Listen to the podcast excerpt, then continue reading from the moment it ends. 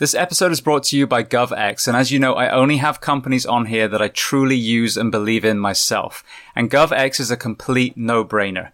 If you are a member of fire, police, EMS, corrections, military, and even hospital setting doctors and nurses, you qualify for the free membership to GovX, which marries us with discounts from so many companies that you probably already use. And on top of that, it's not just for active duty, but also retirees, veterans, and volunteers. So for our professions, having to purchase so much of our equipment, every single dollar counts. And understanding that, GovX has reached out to you, the Behind the Shield podcast audience, to offer you an additional saving. On your first purchase of $50 or more, if you use the code SHIELD, S-H-I-E-L-D, they will give you an additional $15 off your first purchase. And another layer of GovX is GovX gives back. Every month they're going to sell a different patch and the proceeds from that patch goes to a charity that supports either first responders or military. So as I mentioned before, go to govx.com, G-O-V-X.com, register for your free membership and save every single time you purchase. This episode is sponsored by 511, a company I've used personally for well over a decade and continue to use to this day. And they are offering you, the audience of the Behind the Shield podcast, a discount. Before I get to that, I want to highlight a couple of products. So footwear has been a big issue and we all know that these heavy duty work boots cause a lot of issues with joint health and fatigue. Listening to the responders in the field, the military in the field, 511 have reverse engineered and created some incredible footwear that is much more lightweight, just as durable, and minimizes both fatigue and damage to the joints. One of those is the Norris sneaker. I have a pair of those myself. They are incredible. And the other one is the AT trainer that has the Atlas system, which spreads the weight of the load over the entire foot, thus reducing fatigue and long-term damage. Aside from footwear, they have the backpacks. I have the AMP pack myself. Their civilian clothes, the jeans, the shorts. I absolutely live in these days. The flashlights are some of the brightest I've seen and they last an incredibly long time on one charge. The list goes on and on. Now, because 511 cares about you, the tactical population, they are offering you a discount of 15% on every purchase that you make. So go to 511 Tactical, use the code SHIELD, S-H-I-E-L-D, and save 15% every time you shop. And if you want to learn even more about the company, listen to episode 338 with co-founder and CEO Francisco Morales. Welcome to episode 364 of Behind the Shield podcast. As always, my name is James Geering, and this week it is my absolute pleasure to welcome on the show Australian psychologist Simon Matthews. Now, Simon is a member of Well Coaches Australia and also First in Wellness, along with two of my previous guests, Danielle Cook and Mike Salemi. So we discuss a host of topics from mental health in first responders and veterans to how he almost lost his sight, the healing power of nature, combat sports for decompression, and so many other areas. Before we get to that interview, as I say every single week, please just take a moment, go to whichever app you listen to this on, subscribe to the show, leave feedback, and leave a rating. Each five star rating truly does make us more visible for people looking for a project like this. And then this is a free library for you, the audience, individually, organizationally, however you want to use it. So all I ask in return is that you just take a moment, share these incredible men and women's episodes so I can get them to everyone on planet Earth who needs to hear them. And as a side note, my book, One More Light, Life, Death, and Humanity Through the Eyes of a Firefighter is now available on Amazon worldwide. So with that being said, I introduce to you Simon Matthews. Enjoy.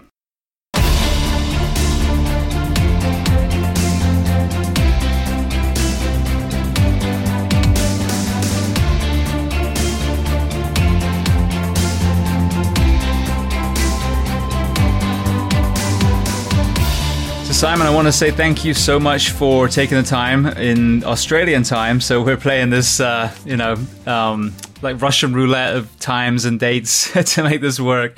So thank you for coming on the show. My pleasure, James. Great to great to be here, and thank you for the invitation. So where on planet Earth are we finding you today? Today, you are finding me about one hour north of Sydney, Australia. So, uh, so it's a, a, little city called Gosford.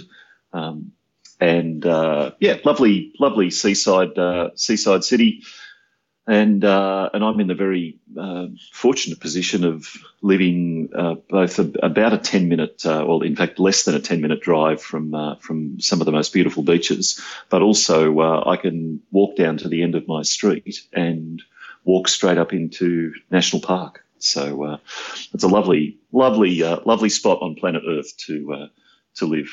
Beautiful. Yeah, I spent a few months living in Manly in, in Sydney.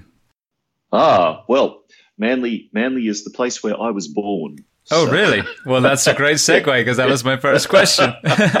so tell me about your family dynamic, what your parents did, and um, how many siblings. Yeah. So, uh, so my uh, my dad was an attorney, uh, a lawyer. We would call him over here, uh, a barrister, in fact. Um, and uh, and my mum did uh, did a number of things. Uh, I mean, back in the, the 1960s when I was born, her role was one of uh, raising children, but she had also uh, managed uh, her brother's architectural office for a number of years, and then she went on to uh, to do a great deal of office management in in legal firms, and then eventually in a school in a in an elementary school, she became a, a PA to the to the principal of the school so uh, so she had she had her own uh, own career as well. Um, and uh, mum and dad are both uh, both deceased now, but I do have uh, I do have one uh, sibling, a sister, who actually coincidentally lives lives here in the in the same place as me, about maybe maybe eighty meters or hundred meters away as the as the crow flies. Um, so yeah, yeah, that's a small small family, but but that's us. Beautiful. Now, growing up at the school ages, did you have any exposure to psychology or any uh, related fields? Oh no, I don't think. No, I can't. I can't say I did really. Um, and you know, with with the with the benefit of hindsight, I, I look back now. So my my primary or elementary school years were uh, were the early to mid uh, 1970s or early to late 1970s. And if I look back now, I think the field of psychology was probably quite nascent at the time. I, I don't think. I, don't think it was a very well developed uh, field of study back then, not in this country anyway. Um, so no, I didn't didn't really have any uh, any exposure at all. In fact, I think uh, you know as a as a child, the the things I wanted to be in order were probably um, firefighter. Um, I, I was I was absolutely obsessed with uh, with um, with fire departments when I was a kid, and, I, and as, as, I'm saying this to you right now, I'm I'm I'm picturing the uh, the fire station uh, in the suburb that I uh, grew up in, not far from Manly, and um, and uh, you know the that that childhood thrill of of of hearing the sirens and and and seeing the engine kind of roar out of the roar out of the station. So so that, that was a that was a childhood obsession. And then I, I guess I went through all the usual things. You know, I, I wanted to be a I wanted to be a uh, I wanted to be a, a, fighter pilot, and I wanted to be a uh, uh, an airline pilot. Uh, in fact, I, I almost did become that. Uh, almost did become an airline pilot just quite recently, actually. And um, uh, then I wanted to be, well, uh, actually, I didn't want to be. I, I, stumbled into radio broadcasting. So when I was at university, um, I got introduced to the, the local community uh, radio station at the university, uh, and I got very interested in, in broadcasting and, and producing uh, and presenting radio shows. I used to stand in for the breakfast announcer if he was on leave. Uh, and then I went off to film, TV, and radio school uh, here in, in Australia. I, I didn't complete it. I, I, didn't actually like commercial radio that that much, but um, uh, but I do, but I do still have a passion for uh, for broadcasting and uh, and broadcast radio in particular. So, so so I very nearly ended up uh, very nearly ended up there. Uh, but then I started doing some voluntary work. at a, a, youth refuge, a, you know, a, a service that provided accommodation for homeless young people, and uh, that that voluntary work led to some casual paid work. Uh, that casual paid work led to some permanent part time work, which eventually led to some full time work. And in the course of that, I was introduced to someone who was a psychologist, and in particular, he provided. Uh, uh, family therapy. So he, he would meet with not only the young person, but also their family members. And um, I asked him if I, with, with little or with really no knowledge of this, I, I asked him if I could sit in one day on, on one of these consultations, and he was happy for that. Uh, and he, he practiced a particular type of, of family therapy, um, which uh, many people probably won't be familiar with, but it's called it's called Milan, as in the city in Italy, Milan systemic family therapy. Uh, and I've got to say, James, I fell in love. I just, I, I, absolutely fell in love with with this way of engaging with and interacting with people, and this and this way of understanding the operation of families as a system, um, both a both a, an internal or semi-closed system, and part of a part of a broader system of of networks and relationships in a in a community, in a locale, in a country, and and so on. And and it was really that that sparked my uh, interest then in, in psychology and, and led to this whole other whole other avenue that I've uh, ended up pursuing. So, um, very very circuitous, uh, very circuitous route to to, uh, to get where I got to today, but um, but uh, very enjoyable nonetheless. Brilliant. Now, just uh, not to delve too much, but I always ask this question because you know, it can sometimes open some doors. Um, many of the responders and military that I've had on the show, a lot of them had surprisingly quite significant trauma when they were children. Um, and that I think you know, subconsciously led, I think, a lot of them to those roles to become the, the protector and also to break the cycle as well. Yeah, Was there anything yeah. having being immersed in that that environment now, when you look back on your own childhood, that you factor in might have contributed to anything that happened in your life?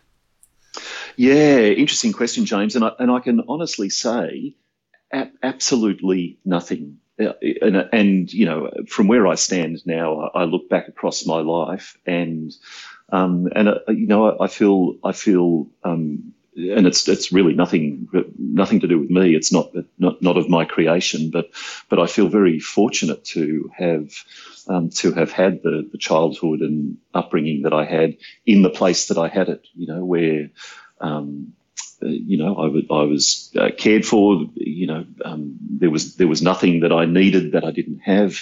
Um, you know, the uh, our family, of course, had all the ups and downs that uh, that uh, families have uh, all over the world, but but nothing that was nothing that I would consider you know significantly uh, significantly traumatic. Um, yeah, nothing nothing at all. So I, I, do I do feel very fortunate to have um, to have got to this point in my life and uh, and and to be able to look back and and and say that to myself through you know through through no creation of my own. I just I just happen to have been fortunate enough to to have had the life that I've had to this point. Yeah, well, I think that's a very in- important, um, you know, spectrum to have out there, and, it's something I've talked about myself. I I have had some events that people could could class as trauma. I was in a house fire when I was a little boy. My parents got divorced, um, but again, I was given the tools, the environment, the parenting where I was very fortunate. And even though I'm sure it had an impact, it didn't have like a long term negative impact for me. So there are you know for us that are out there that have had that very fortunate lifestyle you know that, those those coping mechanisms that close family unit i think what's important for people to understand is that if we look back and we're grateful then our role then becomes that we have to become the beacon we have to become the helper and look for the people that haven't been as lucky as us and help them yeah, absolutely right, James. And and to do so in a really and and I aim to do this in all my work to to to do this in a very um, to do this in a very humble way that that that recognises that that. Uh, where I happen to be in my life, I mean, of course, we all the, the more the more we um, the more we adult in life, the more we the more we grow up and and uh, and live adult lives, the more influence we have over the lives uh, we lead. However, um, very few of us can say, you know, through our childhood and adolescence that that we had really any opportunity to significantly significantly influence the the course or direction of our lives. So, so I, I you know, I, I aim to do this from a a position of, of you know profound gratitude that I have had the life that I have, and, and also humility to in recognizing that um, that it wasn't it wasn't of my creation. Uh, I'm I'm really literally just fortunate in that uh, in that respect. Absolutely. Well, you mentioned before we started recording that you had worked with veterans and first responders. So, which came first along mm. your psychology route? Uh, first one was first. First was actually first responders. So, so back in the day, and I'm I'm going back. Um, I'm going back uh, probably twenty, oh, well over well over twenty years now. Um, I uh, used to do a considerable amount of work in uh, what we call over here um, EAP or Employee Assistance Programs. So, work, workplace uh, uh psychology and counselling programs set up to provide um, often often immediate and sometimes uh, short to medium term support to uh, people in workplaces all over the country. But some of the very early work that I did was with uh, first responders, and in particular, um, in particular, police and paramedics, um, and then subsequently fire departments. That that then morphed over time into uh, uh work that more focused on uh, supporting people who had been diagnosed with uh, commonly PTSD, post traumatic stress disorder, uh, often also comorbid anxiety uh, or depression. Uh, and so my, my work changed from that um, from that early intervention to a more intensive type of um, more intensive type of therapy, I guess, with uh, with those groups. Then somewhere around that time, I began also working with uh, with veterans uh, through one of the services that, that we have over here. It used to, it used to be called uh, over here the Vietnam Veterans uh, Counselling Service. Uh, so it, its origins uh, were in uh, providing services to to the men and women who had returned from service in Vietnam, and it's since broadened now to include um, servicemen and women from uh, you know, from a number of uh, recent uh, uh, conflicts and, and, wars, including in the Middle East and and, uh, and actions in the in the Pacific and, and so on. So, so I, I continue doing that work to this day, and and I continue seeing seeing veterans, some of some of whom are now are now seventy plus years old and and were. were in Vietnam when I was a child, and others of them uh, younger than me and have uh, have been in the military uh, much more recently and and you know deployed to places like uh, uh, uh, Iraq and Afghanistan and and so on. Um, so that that work that work came second, and then somewhere in the mix there, I also started. Doing some work that I actually found very, um, very rewarding, and that was um, ongoing uh, kind of semi semi prevention work. It was it was called um, it was called uh, uh, we called them well checks, uh, and it was with a particular part of the police uh, service. In fact, the crash investigation unit. So that that um, that um, that team that used to go out and attend serious and often fatal um, motor vehicle accidents. Uh, and the police force at the time put in a, a program of uh, regularly checking in with these people once every three months, just to uh, to monitor their mental health and well-being, and to provide uh, early intervention uh, if necessary. And that, that was a really great uh, that was a really great service because it, it meant that for me at least it represented that that shift from um, from providing treatment, even if it's even if it's uh, fairly immediate treatment, to starting to ask the question, what what can we do to keep you healthy um, rather than wait until you've suffered some major um, major insult uh, psychologically. So, with such a history in mental health with the tactical community, because I mean, obviously, a lot of the good counselors that we're finding now are somewhat new to taking care of our professions. What have you seen? Um, as far as a trend? Like, were there certain myths that have finally been dispelled or, or treatments that were frowned upon that are working well now?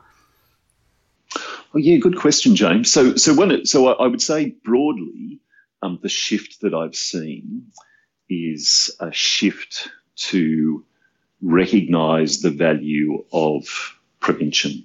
Um, so we've we've we've gone from um, we've gone from being able to recognise when someone is severely impacted and uh, and you know jump in and, and provide some treatment there. Uh, then we we got to recognising the value of early intervention. Um, so looking for those, um, if you like, early warning signs that, that someone might be struggling. Uh, and now, you know, there's a lot of work now focused on uh, now focused on uh, on prevention. And the the other thing that I would add here too is that there's nothing um, th- there's nothing particularly new about the things that we're we're dealing with right now. So my, my own grandfather, my my mother's father, uh, was a military veteran. Uh, he served in World War One uh, in uh, northern Africa uh, and was uh, was wounded twice, I think, and and hospitalised, returned to the front, and was was overseas for four years. So he his his history is that uh, he emigrated from Ireland as a young man, from Dublin in particular, uh, came out here to Sydney uh, when I think he was. Um, I think he was uh, 18 or 19 years old, more or less arrived in Sydney at the outbreak of World War One, signed up, and uh, and was deployed straight to uh, straight to Africa. But I can remember my mum as a child. I can remember my mum talking about her father having shell shock. Uh, and in particular, describing walking down uh, the city streets with him in, in the middle of Sydney as a child. Um, and this this would have been this would have been around around the time now of the Second World War, so the the, uh, the very early 1940s. Walking down the street with him in Sydney and seeing him uh, suddenly freeze and then lean himself up against a, a wall of a building um, and starting to sweat and shake. And of course, now we now we would we would instantly recognise that as someone in the midst of a panic attack, uh, and a panic attack that's most likely uh, related to PTSD. Um, but back then, um, you know, we were much slower to recognise those things. So, so one of the one of the great things I think has been this this move to to really embed the value of of prevention, and we're, we're now starting to see a lot more services focused on uh, on preventing rather than you know, treating late stage um, mental illness, um, which is a great thing. Absolutely. Well, I mean, a very pertinent parallel is the COVID thing that we're going through at the moment. You know, it's a very reactive thing that we're seeing rather than focusing on on the pillars of health that could prevent it. Yeah, that's that's that's exactly right, James. And I, and I love that phrase you just used, the, the pillars of health, because it um, it evokes for us that, that idea of uh, of foundations. You know, the, the things on which we can build uh, build good health. Um, and um, you know, we we um, we need we need to be careful uh, not to become um, you know uh, Pollyannaish about this and and to say, well, if you just if you just uh, you know, sleep well and eat well and exercise well, you'll be absolutely fine because we know that's not the case. However, we do simultaneously know that people whose underlying health is very, very good, um, on the whole, tend to be much less impacted by this. Of course, there are exceptions, um, and we, we periodically uh, read about those or hear about those in the news media. But um, but on the whole, we know that people whose underlying health is is very good uh, tend to be less uh, less impacted. And conversely, we know that people with underlying uh, health conditions, for example, uh, diabetes, obesity, and so on, tend to not do so well uh, in all of this. And that's true, I guess, of lots of lots of uh, lots of different lots of different situations that that uh, that we come across in life. That that when we look after underlying health well, and and work to maintain good health, we generally manage lots of things in life um, uh, with less or with fewer challenges than if our underlying health is not not so great. Absolutely. Well, then turning that back towards mental health, then. So, just kind of lead me through some of the areas of prevention. You know what they look like and the effect, the efficiency that you've seen. Yeah. So some of the um, the oh look, there's so many James. Where will I start? um, so I, I, um, the things the things that I'm particularly taken with uh, at the moment and have been for the last few years are developments in the field of positive psychology. So the, the, the story of positive psychology itself is a fascinating one. So when when I studied uh, to become a psychologist, which was in the the um, early to mid 1990s, um, psychology was very much steeped in uh, steeped in, I'm going to say psychiatry. So we were still very, although we had we had a focus on things like organizational psychology and social psychology. So we'd started to uh, started to look at some of the more social dimensions of um, of people's mental well-being.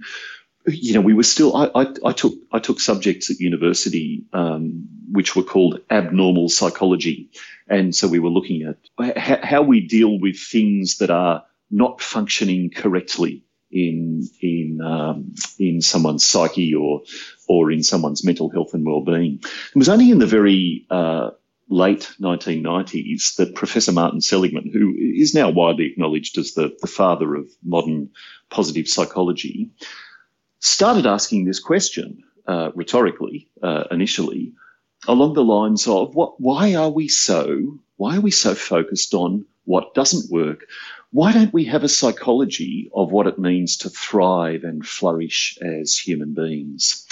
And, it was that one question that really uh, led and kicked off this this whole journey to investigate uh, what it means to thrive and flourish as a human being, and that gave birth to the the uh, the field that we would now call positive psychology.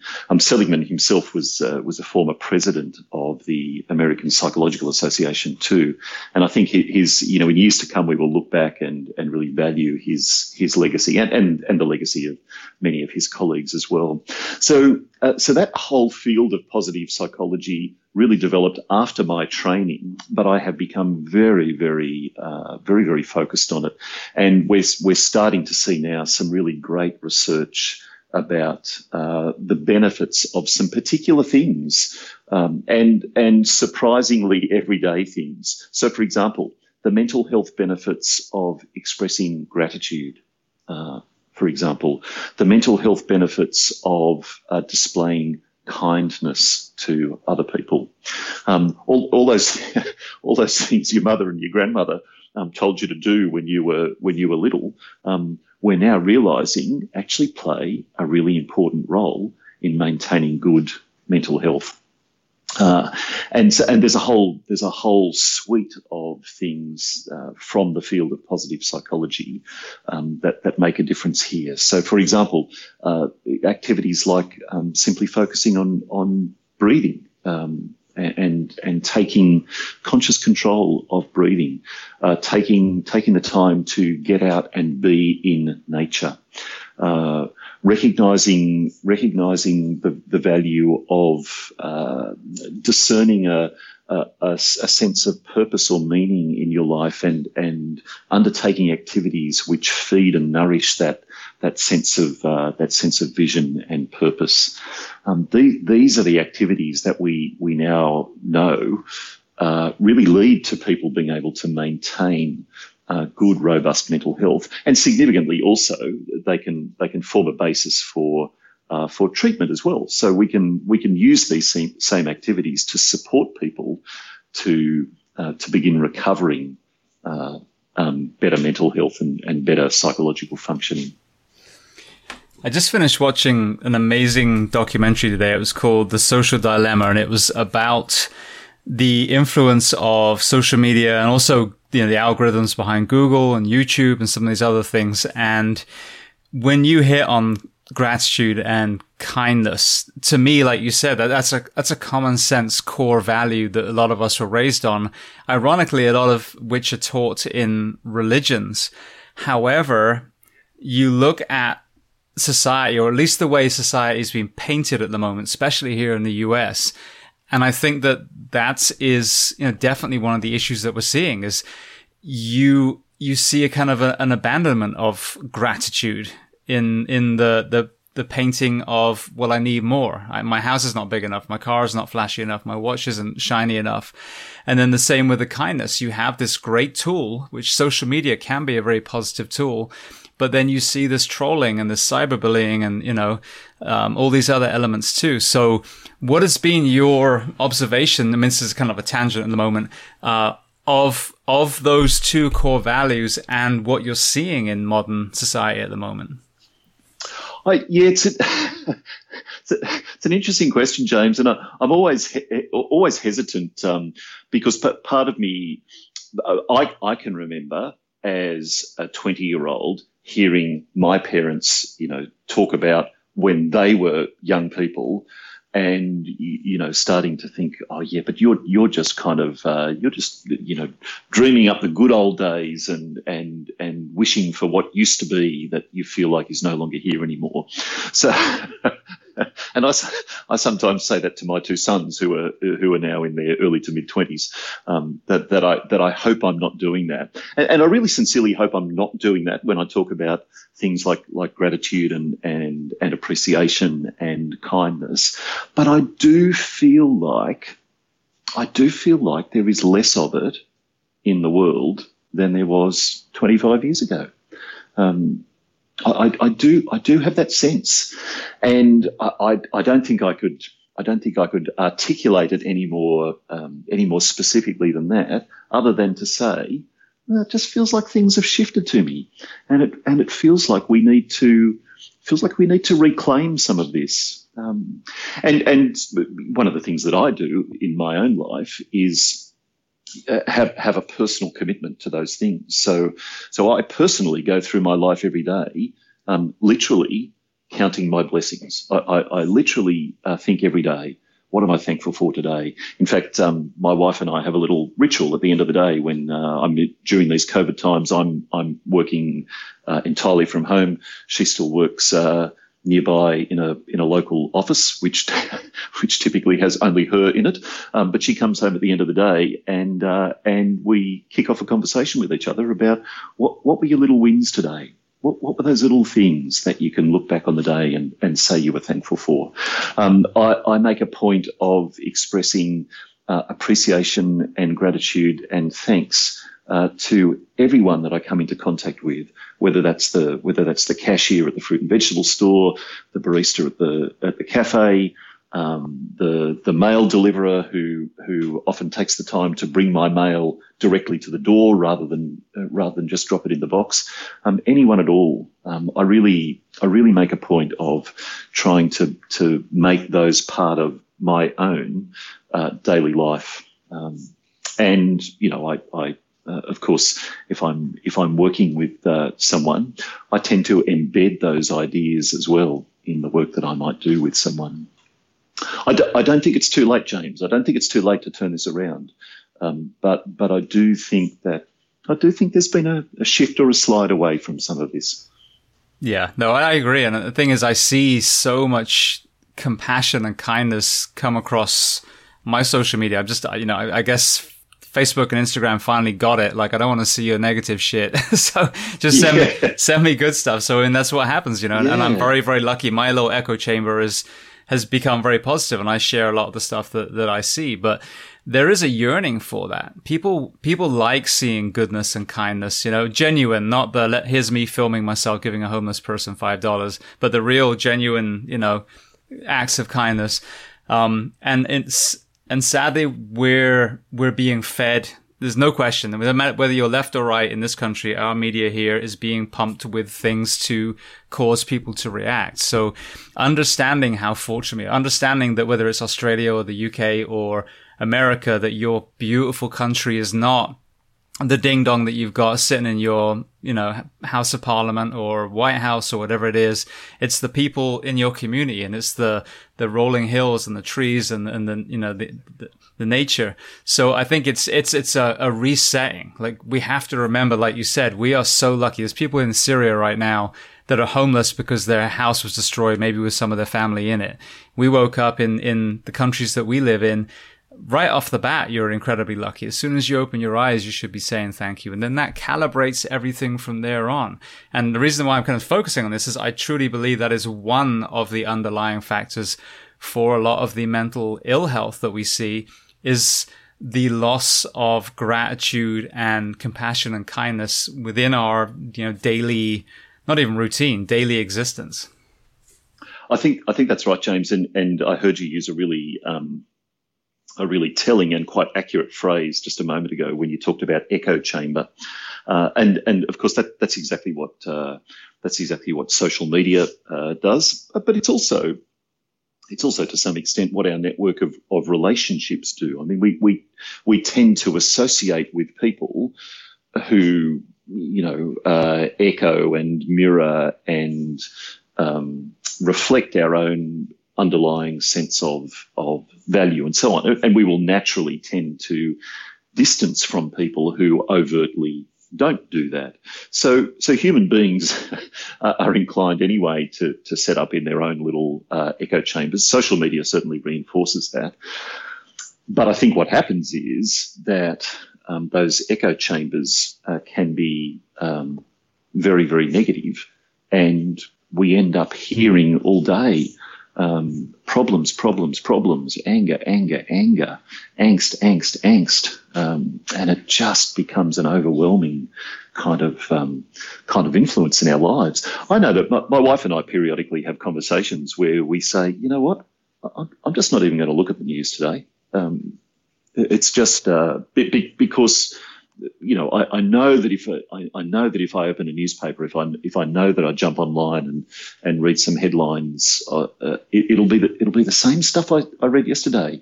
You know, it'll be someone someone railing against this, or someone angry about that, or or someone feeling, you know, annoyed that this didn't happen or that didn't happen, or someone who's absolutely certain that they're entitled to this and they didn't get it, and and um, and and to live constantly in that oh my goodness, it's just uh, that's tiring. That's really really draining, and it takes it takes a toll. And sometimes we need to just put that. In fact, a lot of the time, we need to put that aside and you know walk into the forest, um, walk into the park, look look into the middle distance. Um, you know, I'm, I'm very fortunate at the moment. It's spring. Spring's just starting over here, so the weather's starting to warm up. Um, all my citrus trees are starting to blossom. Um, I, I, just planted a whole lot of uh, vegetable and herb seeds. They're just starting to sprout. When we walk in the national park here, uh, a lot of the native flowers are uh, are in bloom at the moment. Um, and, and, and taking the time to do those things uh, gives you a very very different perspective of the world you live in um, compared with some of the other things that we characteristically and commonly do every day. Absolutely. Well, just expanding on that a little bit, I want to get into the kind of the first responder specific area in a moment. But while we're on the topic of nature, that's something that comes up a lot with therapies that people have been successful with, whether it's canine, equine, you know, diving, whatever it is, mud runs. Um, but then it's also one of my closing questions is what do you do to decompress? And, and so often people say, I go to the beach, I surf, I, I hike I camp. So what have you seen as far as the actual healing element of nature with people who are being challenged with some sort of, um, you know, post-traumatic stress? Anecdotally, James, I, you know, I've seen it have a very um, a very powerful impact. Um, and I know for me in my life, even though, uh, you know, I, am uh, my underlying mental health is is uh, is good, and, and I've I've not personally had to struggle with with PTSD. I know that just being in nature, or in one of those uh, one of those environments that you spoke about, being at the beach or something like that, I know that does wonders for my my perspective, and and I've seen it do similarly for people who are struggling.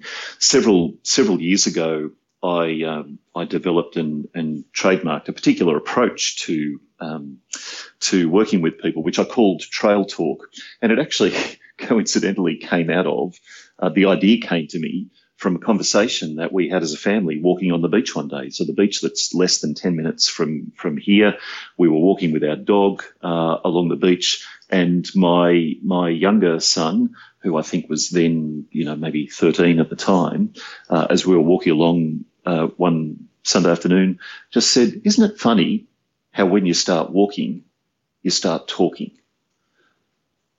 And I went away and I thought about that. And I thought, yeah, he's exactly right. That's what happens, isn't it? You know, it, it, it's almost like it's almost like our mouths are connected to our feet. Um, the moment we start walking with someone, we just fall into this natural rhythm of talking.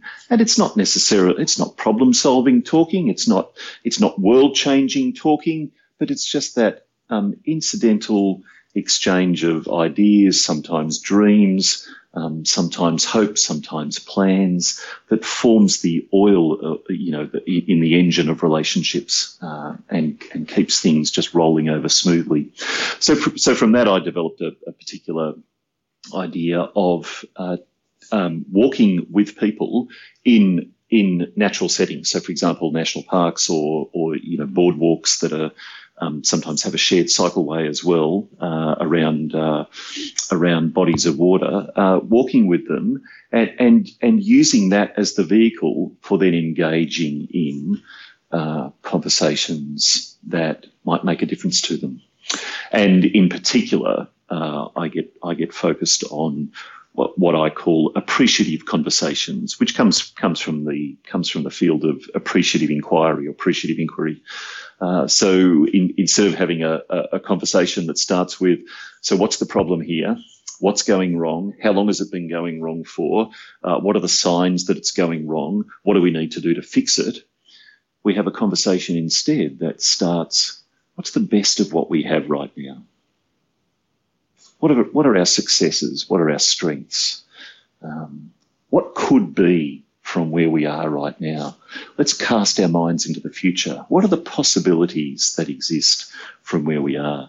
And that is a totally different conversation to uh, to have, and that's the sort of conversation that that really leads people to develop a sense of of hope that things can be different. And and in my um, in my personal experience uh, and professional experience, um, that's the sort of conversation that I love to have with um, with uh, war veterans, with first responders, because it's an antidote to um, to the way that they've often become accustomed to thinking. It's an antidote to many of the conversations that they frequently have. The context for a lot of first responders and, and war veterans is that they're in a cycle of, of professional appointments. They're going from one professional to another to another, whether that's a mental health professional or, uh, um, you know, typically we see uh, people with uh, physical injuries alongside um, poor mental health you know, so they're they're going they're going to this specialist and that specialist and the psychiatrist and the psychologist and the vocational person and so on. And w- what that means for them in their day to day day to day lives is that they just they live in this world of of um, feeling like they're managing one problem, then another problem, then another problem, and then another one. Uh, and so one of one of my um, one of my uh, goals, if you like, is to is to co-create a different conversation with people, uh, to to create a conversation that's focused on that, that, that recognizes where they are. It's not not a conversation that that that downplays or ignores the significance of of of uh, of what they've experienced, but a but a conversation that focuses on what what do we have here? What what's the best of that? Um, what's your best strength? What's your best success? Um, what um, what what gives you what gives you a sense of purpose? What adds meaning for you? What what could be from this point? And when we have that conversation, uh, uh, uh just a whole different world opens up to people. Yeah, it's amazing. I mean, I've, I've had those experiences myself. I did um, a Spartan race not too long ago with Operation Enduring Warrior and got to to walk some of the race because we had um, amputees coming with us and had amazing conversations and we're talking and laughing. And I remember in the back of a fire station doing laps with one of my uh, my crew members, you know, and we would talk for hours. This guy, you know, was, was a heavier, heavier gentleman and wanted to, to get back into the, the shape he was when he was younger and you know normally wasn't a big fan of exercise and we'd end up walking for like an hour i don't know how many miles we ended up covering but um, then he wanted to put a pack on his back and do the same thing so and what disconnected the the pain the you know the the um, the grind of of what would normally be seen as a workout was that that human connection. So I can absolutely relate to what you're talking yeah, about. Yeah, and that's a that's a lovely example, James, of, of the power of that um, of, of, that human connection. And of course, of course, at the end of the day, um, certainly the, the I mean the psychological knowledge that I have accrued over all those years is valuable, um, but it's not the whole story. Uh, and um, for that matter, um, a, a, particular a particular diet, a particular sleep pattern, a particular exercise regime—they're all important, but they're not the whole story. Um, and the way that we we activate or operationalize those things is through human to human relationship and um, engaging with people in a way that says, um, I want to understand you and I want to understand what's going to work for you, much like you did with that colleague you just mentioned. Um, you know, a, a typical problem focused uh, solution to that would be to prescribe a particular diet to lose weight or, or prescribe an exercise regime. But instead, what happened? Well, we just started doing things that grew naturally from the circumstance. And then from that, he said, you know what? Going to throw a pack on my back and, and set an extra challenge. Uh, and that's how we see um, that's how we see um, long-term sustainable change, and that's how we see people starting to move back towards um, towards better um, physical and and mental and spiritual and, and social health in their lives. Absolutely. Well, you touched on sleep, and you know that's one of the the main topics that I I really try and drive home because I mean I was only exposed to sleep medicine myself probably six years ago now. Um, what is your observation of sleep deprivation and mental health? Great question. And I'll say right now, James, that you're speaking with someone who um, probably as as little as six years ago used to um, used to proudly strut around saying, "You know what? You can sleep when you're dead." Um, and uh, the irony of that, of course, is that that day may may come much sooner than you expect if you uh, if you don't get uh, don't get proper sleep. So I, so I used to I used to downplay the uh, the value of sleep, and and uh, and I used to love the idea of just cramming as much as I possibly could into every single day, you know, wringing wringing out every drop of experience from every single day of my life. And I still I still aim to do that, um, but I now recognise that sleep plays such an important uh, role, uh, and it plays plays an important role for me in waking up and feeling refreshed and energized enough to uh, to do the things that I need to do, and it also plays a role in uh, providing, if you like, the the extra buffering that we need to be able to manage the stresses of daily life. So, so the the, the way that I think it's helpful to understand the role of sleep with respect to mental health is that is that it provides a it provides a cushion um, between stressful events and our our um, the, the, the the end of our limit to be able to to manage those things. So so if we if we are if we're well rested, if we're if we're getting that seven seven to nine hours of sleep a night, rough roughly eight hours, getting roughly eight hours of sleep tonight, if it's restful sleep, um, if we're being conscious of sleep hygiene, you know, um, making sure light um, is minimised, sound is minimised, you know, avoiding devices, um, substances too close to sleep, and so on. Um, then what we're what we're effectively doing is creating a big buffer zone between stressful events and our capacity to manage them. It's a bit, it's a bit like having it's a bit like the shock absorbers uh, in your in your car or your truck. Um, and when we don't get enough sleep, that's like taking those shock absorbers out so that every single bump we go over is, is experienced as this kind of jarring shaking that goes right through us. Um, and that, that then predisposes us to a fairly precipitous decline in mental health when our when our day to day experience is one of being shaken and jarred by by uh, the stresses of daily life, then we're starting to walk very close to the the edge of um, starting to topple or stumble into declining mental health. Yeah, absolutely, and that's what I've I've witnessed. You know, you got you talking before about in these walks talking about all the things that we have. Where are we now? And you look at, you know, many of these first responders specifically that we've lost. These are amazing fathers, you know, amazing husbands. Maybe, maybe not at that time. Maybe, you know, the marriage is falling apart, but, you know, first responders, people that have committed to literally risk their lives for complete strangers. And yet, in my opinion, you know, the, the cumulative effects of the calls, there may be acute calls, there may be on, you know, the Vegas shooting, 9-11, whatever, but, um, the the impact of sleep deprivation over years, decades, even.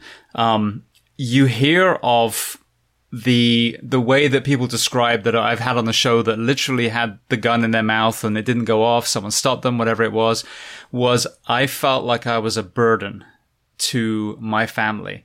So what's terrifying to me is a combination of those things, but almost like most importantly, the sleep deprivation changes the entire you know, chemistry and, and wiring of the brain to deceive the individual that they are a burden, that, that invisible hand that keeps you from jumping off a roof when you're, you know, when you're in, in good mental health is now taken away. So, I, I mean, that's not even really a question, but, but the, the horrendous negative power of sleep deprivation and how it changes the way we actually think I, I personally think is behind a lot of the, the first responder suicides that we've seen. Yeah, and that's and this is the, I mean we're we're now touching James on the on the the absolute tragedy that that, that lies at the, the heart of this, um, uh, and one of the um, um, you know one one of the the, the phrases that um, that uh, First in Wellness uh, uses, or not, a phrase, but one of the ideas that First in Wellness uses is the idea that, um, you know, f- fighting a fire, for example, is now no longer the most dangerous part of the job. It, it used to be. Um, that used to be the most dangerous thing you would do.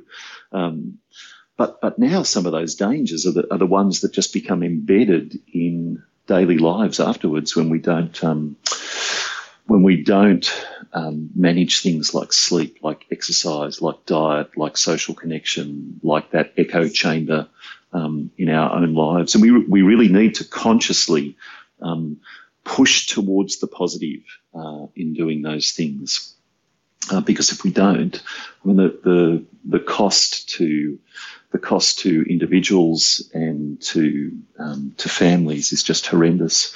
One of the uh, I'm sure lots of your listeners have had this experience. Um, um, I've been twice to uh, to New York in the last few years, and uh, and on and on both occasions, um, been to Ground Zero and and walked around um, the memorials and just taken some time to um, but just just just read names on those uh, on those plaques.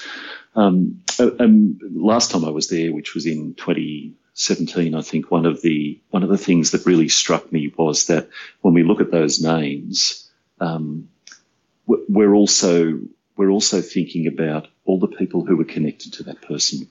Um, you know, um, a wife, a husband, children, parents, brothers, sisters, work colleagues, um, you know, university colleagues, etc., uh, etc. Et and so the, the, the ripples, the, the, ripples that go through a community when even a single person um, uh, suicides or or um, or has a has a marked decline in their mental health. I mean, they're, they're almost they're almost immeasurable, and it's it's um, I mean, it's a it's a it's a it's a um, it, it's it's a it's a tragedy that that kind of happens right in front of us um, all the time, and and sometimes we're so slow to actually recognise the the deep tragedy of this. Yeah, absolutely, and that's that's one of the reasons why you know I I talk about this a huge amount, but why the the work week, especially here in in the states, but wherever in, in the UK, in Australia, in you know wherever people listening to this from, if you're going to ask your men and women to stay up 24 hours or, or 12 hours through the night, We've got to understand that that's different than a nine to five office job, that you have to create a work week that allows these people to recover, A, so they can acutely be aware and, and function properly, but B, also to keep your workforce healthy 10, 20, 30 years into their career. That, that's exactly right. That's exactly right. We want we want, but because we know that we know that there's both short, medium, and long term uh, long term effects here. So having that uh, having that focus um, across all those uh, across all those kind of um, uh, times is is uh, is really important here. Absolutely. Well, you mentioned about First in Wellness. So you're working with Danielle Cook and Mike, Mike Salemi, who have both been on the show. Um, and, and I would love to get your, um, kind of philosophy on the psychological component, especially to areas like obesity. I've had a few people now on, a couple of whom have, t- have spoken about food being viewed as an addiction, the same way as social media and, you know, and, and narcotics and alcohol. So what is your um, philosophy on the psychology of helping someone steer themselves towards wellness? And then also, what's your kind of been your observations of the mental health side of a lot of the obesity epidemic that we have as well? Yeah. Okay. Great. Great questions, James. So the so um, uh, first first of all, I'm I'm going to say um, you know I'm I'm uh, enormously appreciative to uh, to be part of uh, to be part of First in Wellness. Uh, Danny and uh, Danielle and I um, met re- really uh, only at the start of this year, and um, we we sort of struck up a um, struck up a lovely friendship with each other straight away. And um, when Danielle asked me whether I'd be interested in in being part of First in Wellness, I um, well I, I, I jumped at the opportunity because um, because it involves being able to do some of the things that I'm really, really very passionate about doing, which are um, certainly supporting people to recover, but also um, preventing the onset of uh, declining physical and mental health.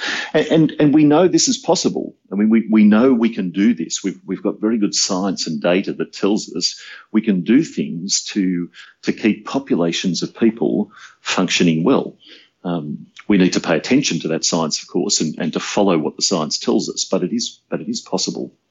So, um, the, I guess the in terms of that that journey uh, back to wellness or or maintaining wellness, the, the first observation I would make is that every single journey is unique, uh, and so we can certainly have guiding principles that that support us. So for example, we know we know what the, the general human requirements are for sleep. Uh, we know what the general human requirements are for exercise and activity and for diet and so on.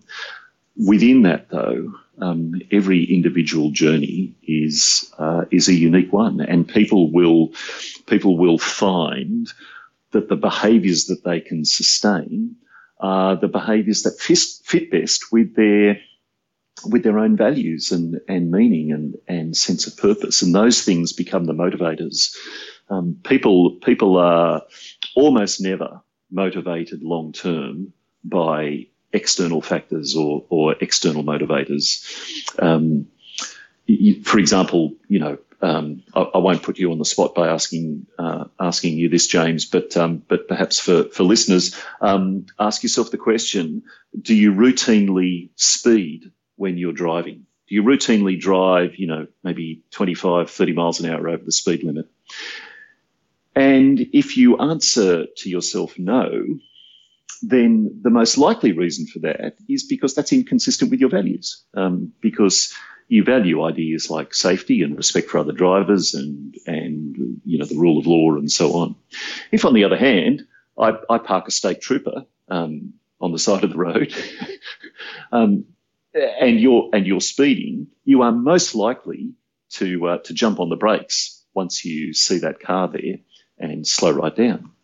But what are you most likely to do 500 yards down the road? Speed back up.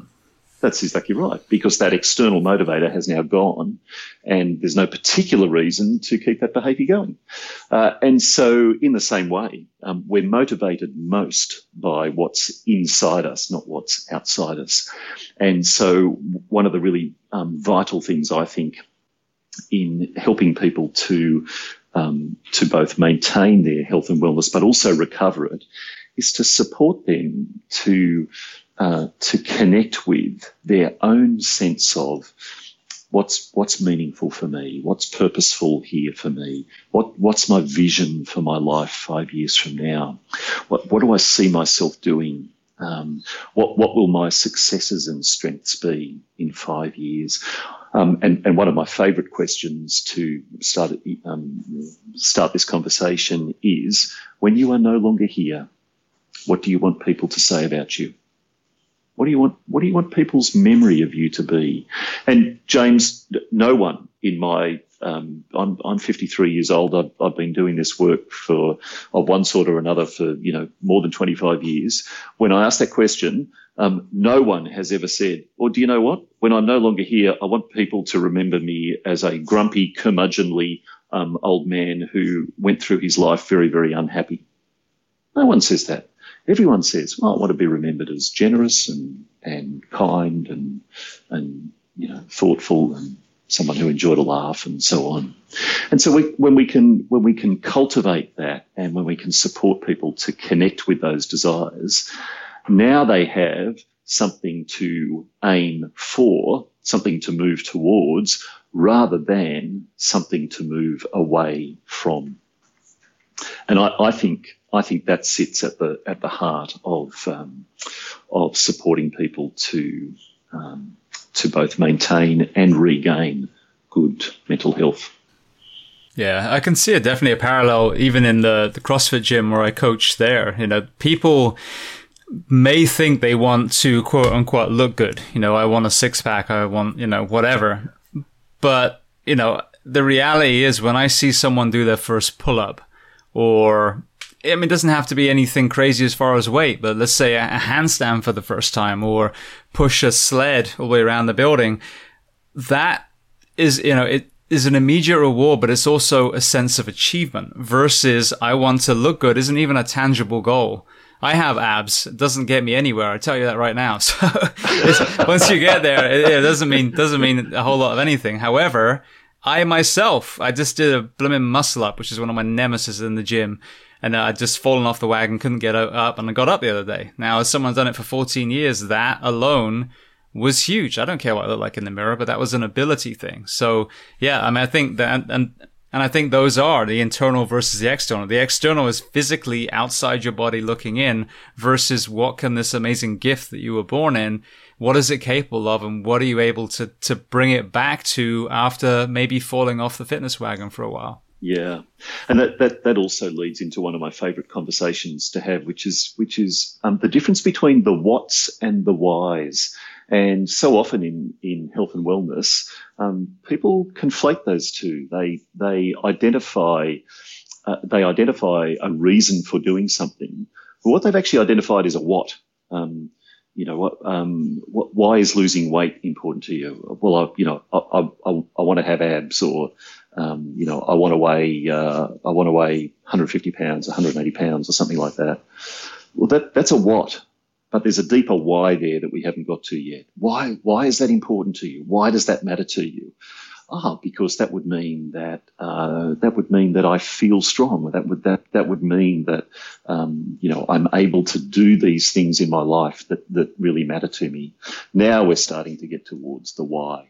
Um, and that, that's the point I think that we that we always need to get to in, in health and well-being, um, to get to that that um, what I often describe as as the why behind the why behind the why behind the why behind the why. Um, so going down all those layers till we till we get to some really deep sense of um, what's going to motivate you here. And that's a in, in relation to your other question about, um, in particular, mental health and and obesity. Um, so my, my experience is that that's a that's a very very um, very very complex um, uh, relationship between the two. I, I tend I tend not to view food um, in addiction terms. I do view it in uh, habit terms, and if you like, um, dep- depending on your particular diet, um, bad habit terms.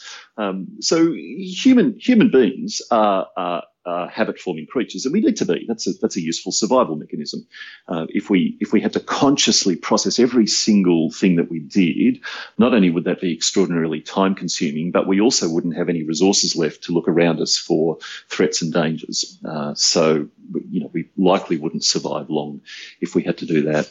And and if you want evidence that we're we're habit um, habit forming creatures, um, I'll bet you a thousand bucks right now that when you get home every day, the first five things you do are the same first five things you do, regardless of where you've been. You'll probably put your keys in a particular location. You'll probably um, call out to the dog if you have a dog, or the cat if you have a cat. You'll open a particular window, a particular door. You'll go to the fridge for a drink, the bathroom, whatever it may be. Your five things are different from my five thing, my five things, and so on. But you will go through that same little routine most days when you get home. When you get in your car, you don't sit there and think, right, clutch in, foot on gas, key in ignition, turn two clicks, uh, hand on handbrake, you know, blah, blah, blah. You just, in, in one smooth movement, you, you get into the car and while you're pulling your seatbelt, uh, your safety belt with one hand, you're inserting the key ignition into the ignition with the other, you're putting your foot on the clutch, you're looking over your shoulder, with your spare hand now that's just put the safety belt in, you're starting to turn on your car stereo, you're probably having a conversation next with the person next to you, all in one go. Why? Because you've automated it. Um, you've pushed that down to such a low level that you don't need to consciously process it. That is, that is an extraordinarily valuable capacity to have. However, it has a shadow side. And the shadow side is that we will tend to do that with most things, including things like diet. And so for many of us, our diets, and for that matter, our sleeping patterns, and for that matter, our exercise and activity patterns, and for that matter, the echo chamber that we set up with social media, and for that matter, the social relationships that we have will tend to go unexamined um, will tend to just stay in that same little routine day after day after day without stopping, stepping back, examining and looking at that and asking the question, what's, what's going on here? Um, what are my opportunities to do something different here? And it's only when we take that time to, to recognize that um, that we've formed habits, some of them helpful, some of them not so helpful in the context, and to recognize that we can actually exert some control over those. We can redirect those habits. We can do different things that we can start then to make inroads into some of the challenge that, challenges that we have, uh, such as uh, overweight and obesity. Overweight and obesity, of course, are made all the more complex by the by the society uh, in which we currently live. So um, it's ridiculously easy to get ridiculously bad food um, in pretty much any location. Um, uh, access um, access to fresh food uh, is very, very challenging in some urban areas. So I know that there are some urban areas, um, particularly in the US, where um, where you might need to travel a number of miles before you can actually access any fresh food whatsoever, fresh fruit, fresh vegetables, fresh grains, and so on. All the food that's immediately accessible is is highly processed. Um, and so on. So, so there's certainly some structural challenges there um, that we need to um, we need to get around, but we also need to recognise that many of us are, are tied up in habitual uh, habitual acts, acts and actions uh, to do with uh, to do with eating um, that we need to need to challenge and uh, look at the opportunity to to change. Yeah, and that's that's something that I become aware of myself. Is is like you said, the routine. The routine can be healthy or can be unhealthy, and and I'm just now before we start recording, I'm making myself get back into foundation training, which is like a back health. Um, uh, almost mobility practice, movement practice um, that I know works so well, but the moment it gets me out of stiffness and pain, I fall off the wagon, you know, instead of staying on it and, and maintaining it. So it's, it's so easy, I think, for us when we get to where we think we need to be to then discontinue those healthier ones. So the power of routine, I think, is, is, is, you know, completely understated. And worth worth also recognising, James, and I'm look, I'm similarly getting into uh, to Mike's uh, kettlebell routine at the moment. Mike's selling his kettlebell routine, um, and it, it's worth it's worth noting that that sometimes we can we can we can lose habits or our, our habits can drop off because of a change in circumstance. Um, and so, for example, if you're uh, if you're on a day shift uh, in in your work, or if you're on a particular roster, you may well have a, a, routine built around that, which means eating at this time, going to the gym, or working out at that time, uh, and so on. When you suddenly then go to a night shift, uh, unless unless you have consciously thought it through and consciously planned it, that routine goes out the window, and it can be a challenge to to get that back. And there can be lots of circumstances in our lives that that lead to that. I had um, I had uh, so I, I, was I was in a great routine of uh, of uh, physical and uh, physical activity and and gym towards the end of last year. Um, sensational routine. I had the misfortune last year of um, suffering a spontaneously detached retina in my left eye. Really, I was very fortunate. Yeah, yeah, yeah.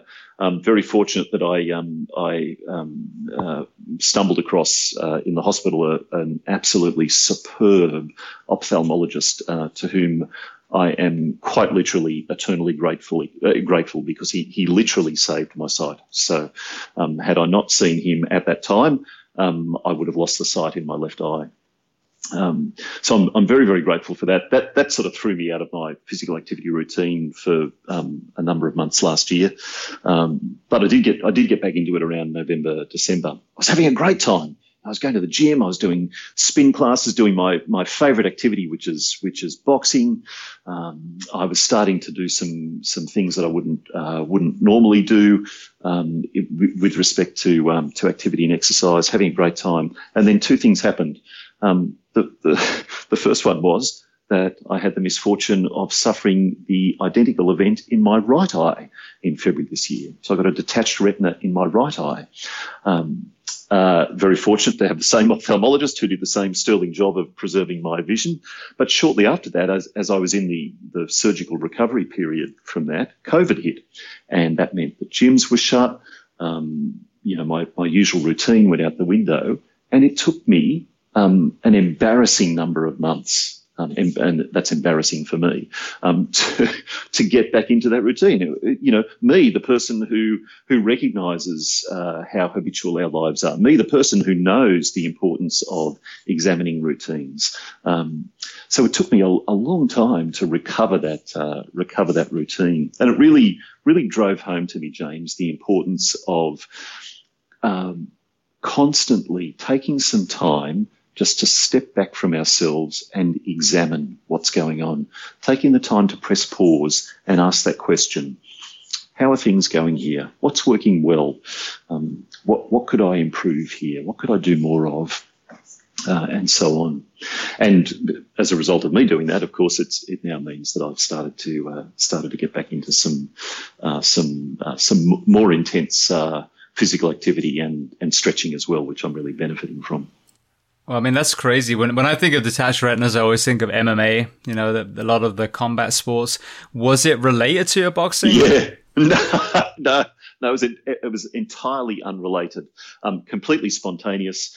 Um, uh, and um, the, the, my my ophthalmologist um, believes that most likely um, he, he, said the he said the the location and the shape of the tear in the retina of each eye was was practically a mirror image. And he said it's all. He said to me, his explanation was that it was it was almost like as your eyes were forming, there was a structural fault there, which then you know um, as as the eyes kind of as the cells split.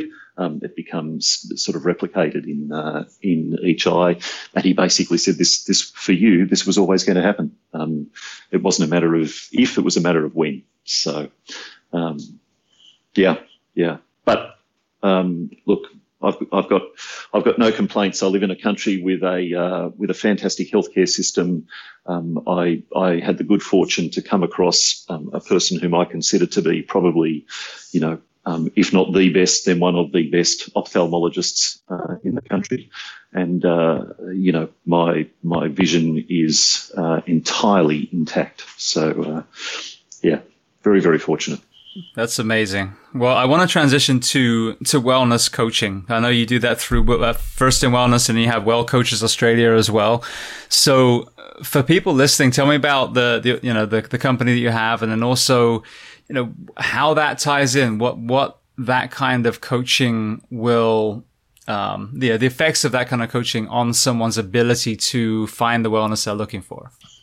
Yeah, so, so Well, Wellcoaches Australia uh, began. It began in a small way last year, and and began earnestly uh, this year. Wellcoaches Australia is the um, Australian operation of Wellcoaches, which was established in the US 20 years ago. In fact, 20 years ago this uh, this past January. Uh, and uh, Wellcoaches is a school a school of coaching. We train um, we train medical and health professionals, and indeed anyone who who wants to learn the skills of cultivating and sustaining long-term behavioural change. Um, so we, um, in the in the courses we teach, uh, we integrate uh, um, theories of the, the science of human behaviour change, um, the science of of human needs. We integrate uh, theories of positive psychology, um, skills like motivational interviewing, um, frameworks such as the trans theoretical model of change, the, the model that explains those stages of change that people can can go through, um, all the way from from not even considering the possibility of doing something different, all the way through to having made a substantial and sustained uh, behavioural change. So we integrate all that in, in the courses and and and teach people those skills and and have a have a certification pathway uh, which is which ultimately leads people to be uh, certified by the National Board for Health and Wellness Coaching, the NBHWC. So it's a it's a um, it's a terrific course that that not only uh, equips people with great professional skills. It also, in my experience, and, and I personally had this experience when I trained with Wellcoaches, it also leads people to um, to have a personal transformation, uh, to to to look at themselves in a different way and consider themselves in a different way.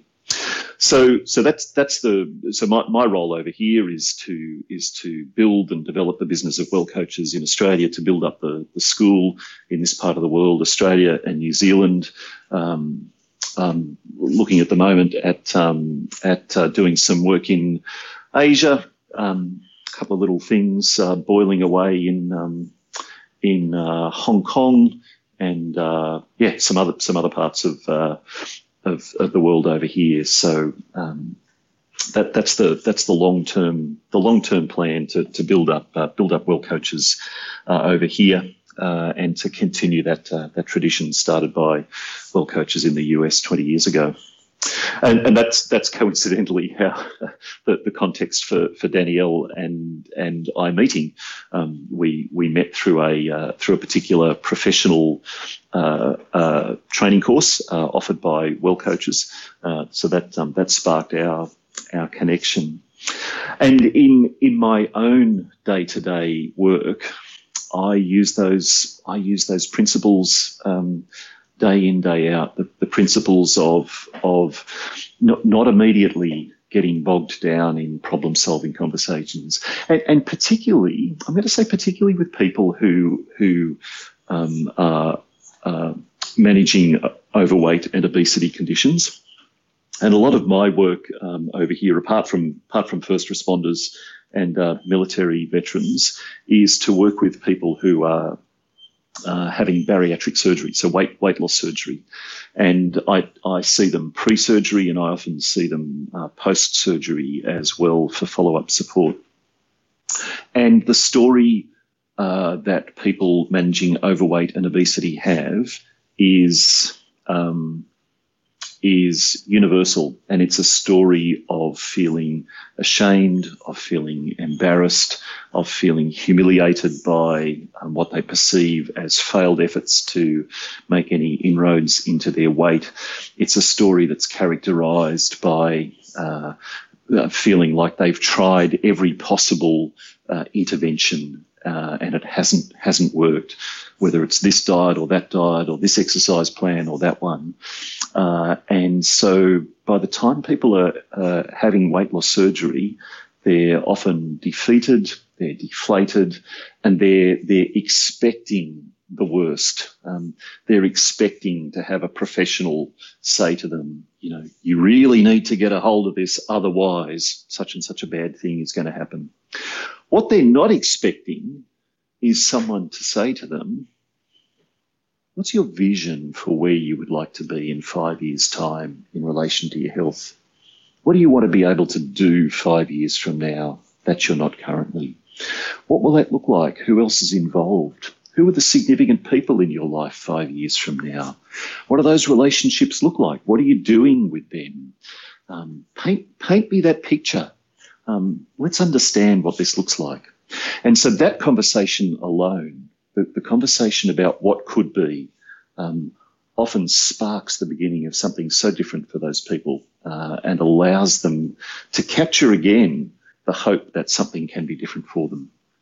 And then once once we once we spend time developing that vision uh, and understanding uh, the things that that have meaning and value for that person, understanding something about the, the sense of purpose that they want to embed in their lives, um, then we can start working towards uh, setting some medium-term goals and, and some some shorter-term behavioural goals. So to use some language that we used earlier, it's, it's starting at the why and moving back towards the what. Um, um, and uh, and that consistently gets good results. Um, it gets good results. People people identify the changes that are significant to them, that matter to them, that uh, that they can accomplish in in their context, and uh, the the changes that are relevant to them in their in their daily lives. One of the one of the um, traps, of course, of, of, being a professional is that is that we we think we think the, the more we practice, um, and I include myself in this, the more we practice, we we think we understand what really works. So you and I have talked about the gym. The gym happens to work for us um, for a whole host of reasons, but the gym is not something that works for everyone, and it presupposes a bunch of things that, that particular people may not have access to. It, it presupposes, for example, um, income to pay for that. It presupposes a level of literacy to be able to uh, to read the those those those you know ten thousand word gym contracts that you sign your life away on. Um, um, and so to simply say to someone, well, what you need to do is go to the gym and do this, this, and this, um, ignores all those social and cultural uh, factors that are so important. Instead, having a conversation that, that says, what, what would what would increased fitness look like for you? Um, what, what would you be doing if you were um, if you were feeling fitter and stronger?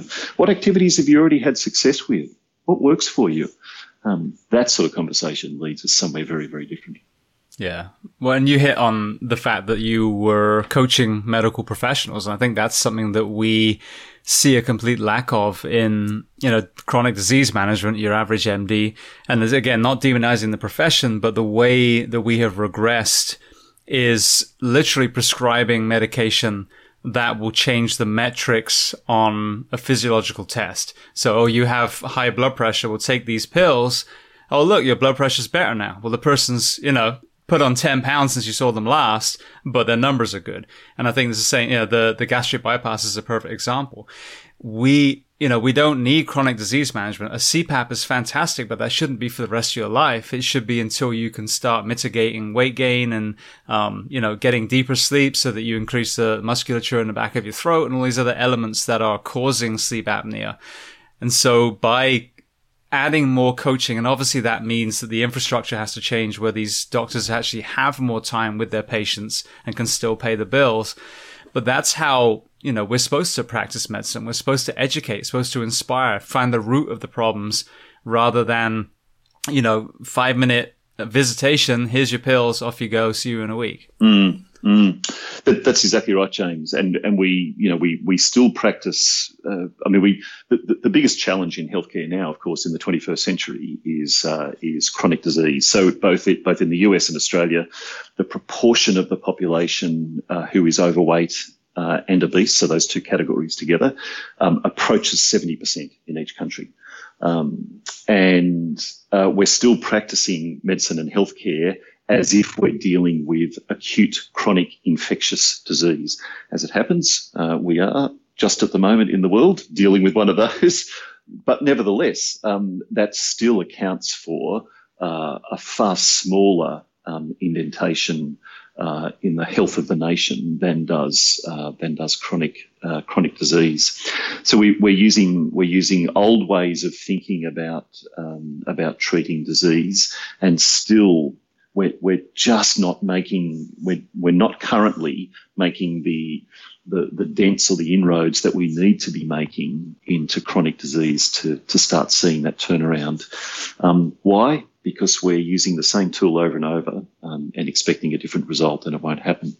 We, we do need to to um, to to re-envision, to think differently about how we go about healthcare, and to think health um, to, to think about health as as much broader than someone's uh, someone's blood sugars or their, their blood pressure or their blood cholesterol level, but to think about that whole person, um, their physical health, their mental health, their spiritual health, their social health, uh, all of those things, uh, all of those things together, and understanding. And this is this is this is where I go all the way back to to where we started this conversation about my my um, my very early uh, training and exposure. We go all the way back to those ideas of how systems operate with each other the idea that we can't just you, can't just sort of part off someone's someone's diabetes and treat that as a as a discrete condition. You can't just sort of partial out someone's back pain and, and treat that as if it, it bears no relationship to anything else. Um, we have to understand the operation of these things together. We have to understand them in that systemic way, um, and that, that's one of the things that that uh, that health coaching aims to do, aims to support people to understand the connectedness of this. And, and indeed, that's one of the things that that uh, that lifestyle medicine aims to do as well, to to um, to embed the understanding that that all those pillars that we talked about um, you know, sleep, diet, activity, exercise, social support, stress management, um, substance minimization and avoidance. They're all connected with each other, uh, and they all um, simultaneously uh, influence and and reinforce each other, one way or the other. Beautiful. I think that's a great place to segue to some closing questions. But thank you for that perspective because I mean that's that really illustrates the the power of wellness coaching and, and it's helped make me understand it better too. So the first closing question that I love to ask, is there a book that you love to recommend? It can be related to what we've discussed today or something completely different.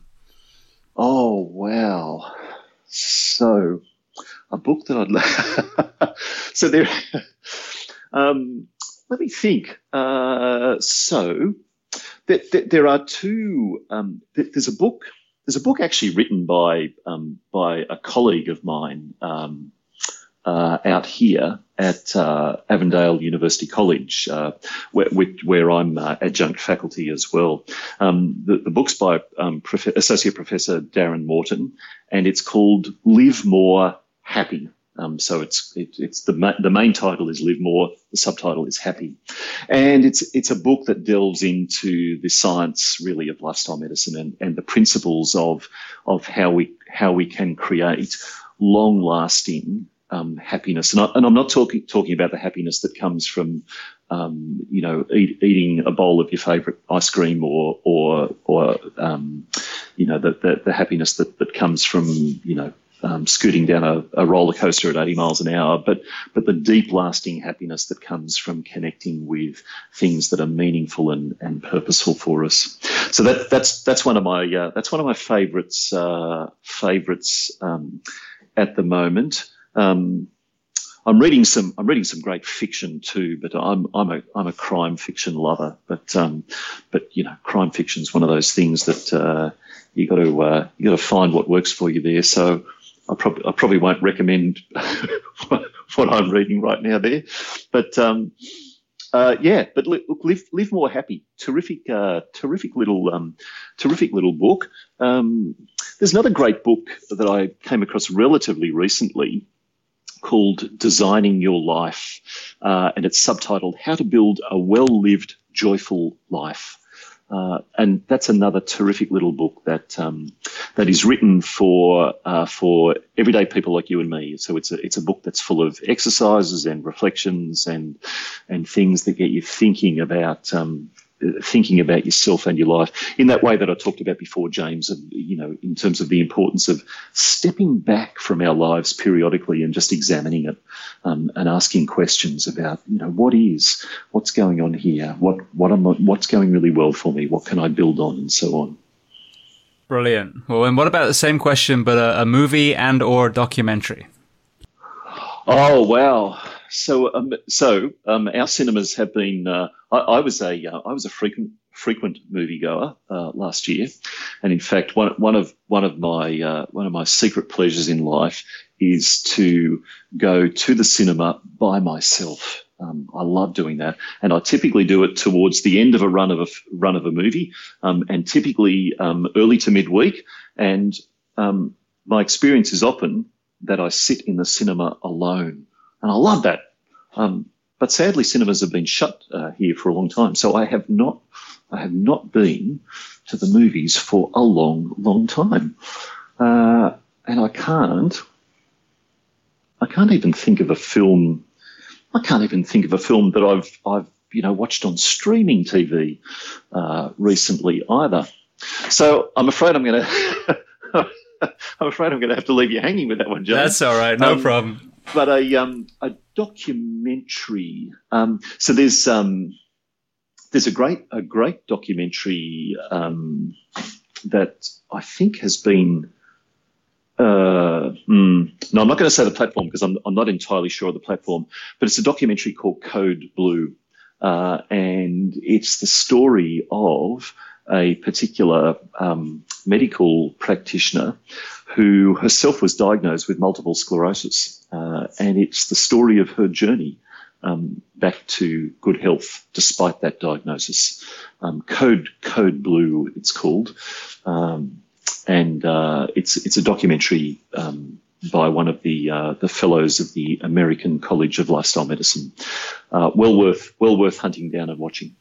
Beautiful. I think I had someone else mention that, and she used nutrition basically to reverse. Yeah, the... exactly right. Yeah, yeah, yeah, yeah excellent. Yeah. Nutrition, nutrition was a really, a really central part of it. Yeah, beautiful. Well, you, when you talked about sitting in the, the cinema on your own, I came across a a meme, and probably a year and a half ago now, and it's so true. So I, I like to do the same thing. I like to go, you know, sometimes just go have breakfast on my own or see a movie or whatever. But they call it master dating where you just you take yourself on a date. One of uh, you know for those for those of us who are who are introverts and uh, and uh, love love that time just to be in our own company. It's one of one of life's great pleasures, James. Absolutely. Okay, so then the last question before we make sure everyone knows where to find First in Wellness and Wellcoaches Australia and your own website. Um, what do you do to decompress? Oh yeah. Um, so I I try to um, I, I, I, try to do I try to have a, a, range of things that I can I can do at any one time. So so sometimes a decompression for me uh, can simply be getting up out of my office, um, walking into my kitchen. So my office is in my house. Walking into my kitchen and and just staring into the middle distance down the yard. We have lots of native birds here. Um, I spoke earlier about my uh, my herb and vegetable garden. So sometimes I might just walk there for five minutes, and the and my dog will come down with me.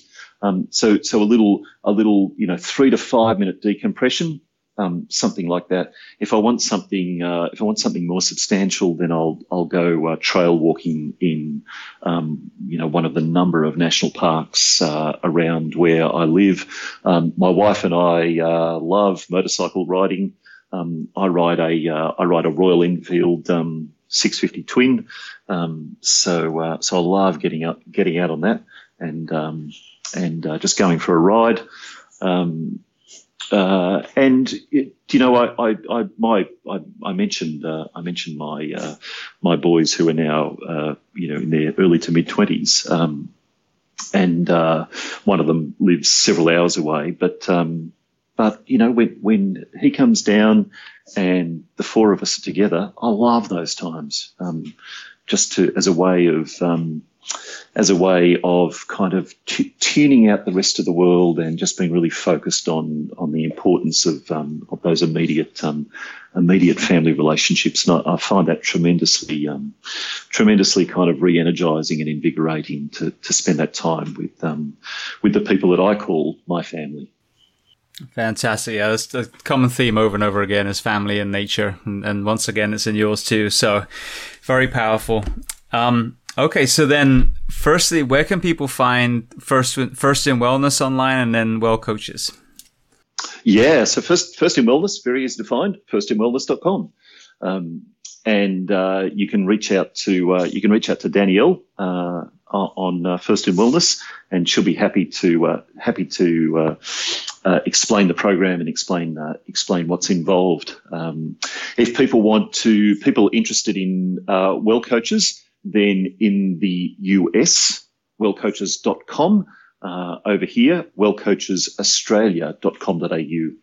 Um, but either way, um, if people happened to uh, if people happened to uh, uh, make contact with me, which some people do. In fact, I, just this morning I was chatting with someone uh, also in Florida, as it happens, James, um, who uh, who found me in Wellcoaches Australia, but uh, but is interested in in in studying. So I'll I'll refer her back there. But yeah, people can reach out to me, wellcoachesaustralia.com.au. Um, and yeah, uh, there's a there's a form there that you can uh, you can uh, reach me via email. Very happy to uh, very happy to engage with people who uh, who might want to find out more. Fantastic, and then you have your own website too. I do. Um, SimonMatthewsConsulting.com. Um, I'm sorry, I was going to say, what about social media? You have any presence there?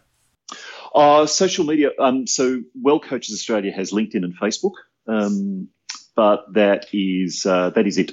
Um, so you can you can find us on any of those channels. Um, uh, if you're interested in learning more, um, then jump on the website, sign up for the newsletter. Um, of course, follow us on social media, and that way you um, yeah you get lots of information about forthcoming courses and uh, and other things of interest uh, for people who you know uh, want to learn more about um, about health and wellness coaching. Fantastic. All right. Well, Simon, thank you so much. It's it's been a I'm always blown away that the different perspectives on the same kind of general subjects always pull out so many different topics and conversations and getting your principles on coaching, whether it's the mental health or even the, the physical health element, especially with that lens of how we do disease management at the moment has been invaluable. So thank you so much for taking the time to come on the show. My pleasure, James. Thank you so much for having me. I really appreciate it.